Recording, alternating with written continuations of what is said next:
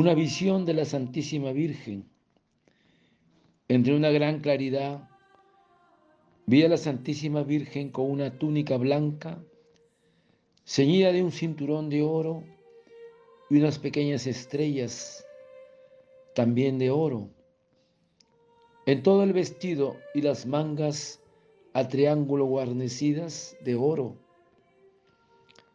Tenía un manto de color de zafiro puesto ligeramente sobre los hombros.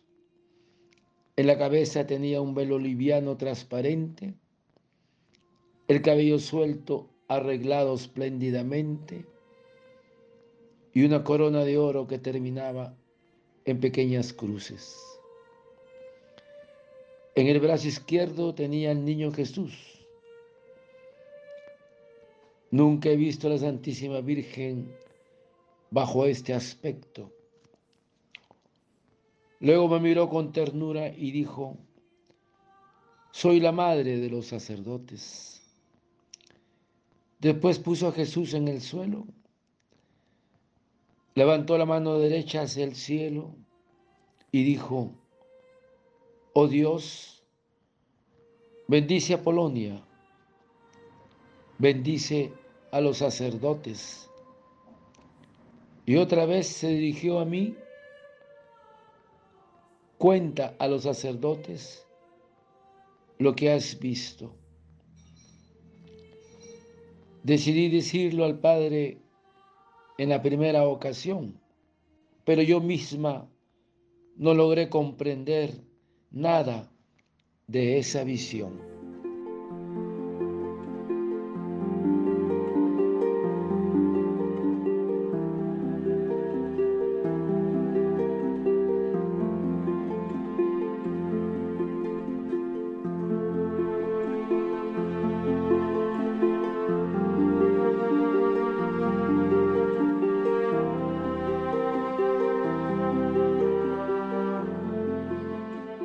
Una visión de la Santísima Virgen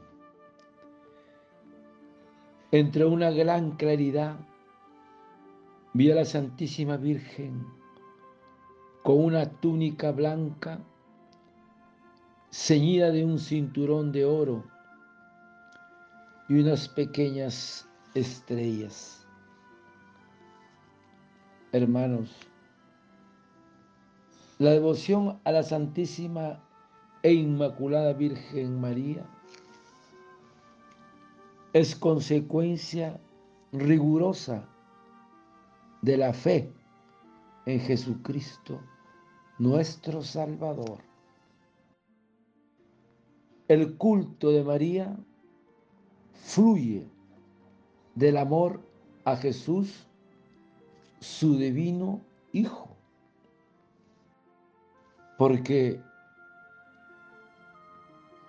¿Cómo adorar a Jesucristo sin honrar a quien nos los ha dado? ¿Cómo amar a Jesús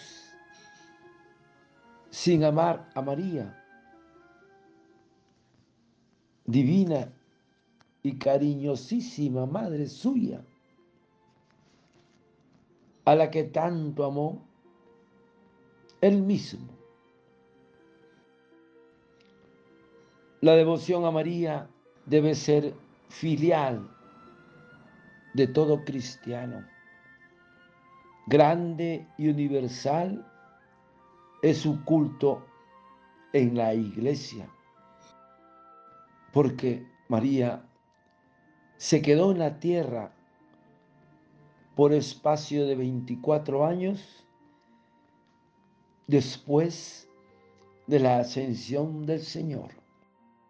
Por lo tanto, el cenáculo donde Jesucristo instituyó la divina Eucaristía y donde fijó su primer sagrario, fue su vivienda de la Virgen.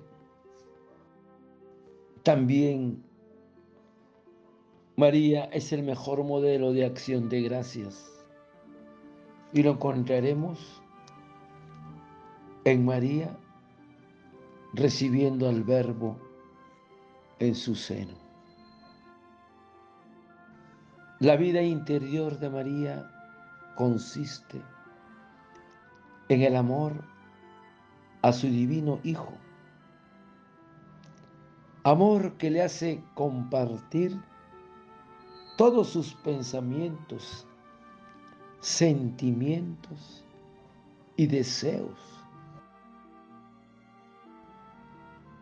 Pero donde el alma de María se mostraba en toda su plenitud, era en la perfección de su conformidad con Jesús, con su santa voluntad, en compartir el estado de inmolación de Jesús en el Santísimo Sacramento. Qué hermoso.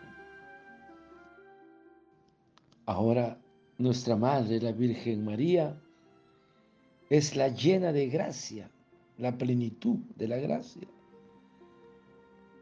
Porque el Espíritu Santo regina en su espíritu y en su corazón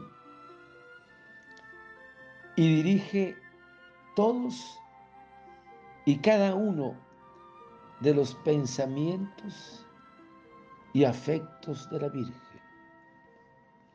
Él, el Espíritu Santo, es el ser de María. Y María no es nada por sí misma, sino que es el Espíritu Santo que la cubre y la envuelve, vistiendo cada una de sus facultades con los rayos de su gracia y de su amor. Le envuelve a toda ella. Por eso que la Virgen en su respuesta dijo, he aquí la esclava del Señor. Esa es nuestra Madre, la llena de gracia, la llena del Espíritu Santo y que hace la voluntad de Dios. Padre eterno, yo te ofrezco el cuerpo, la sangre, el alma y la divinidad de tu amado Hijo nuestro Señor Jesucristo, como propiciación de nuestros pecados y del mundo entero. Y por su dolorosa pasión, ten misericordia de nosotros y del mundo entero oh sangre y agua que brotaste del corazón de Jesús como fuente de misericordia para nosotros, en ti confío. Desearte un lindo día y que el Señor te conceda la gracia del amor a nuestra Madre la Virgen, María, a ti y a tu familia. Dios te bendiga y proteja. Santa Faustina, ruega por nosotros. Amén.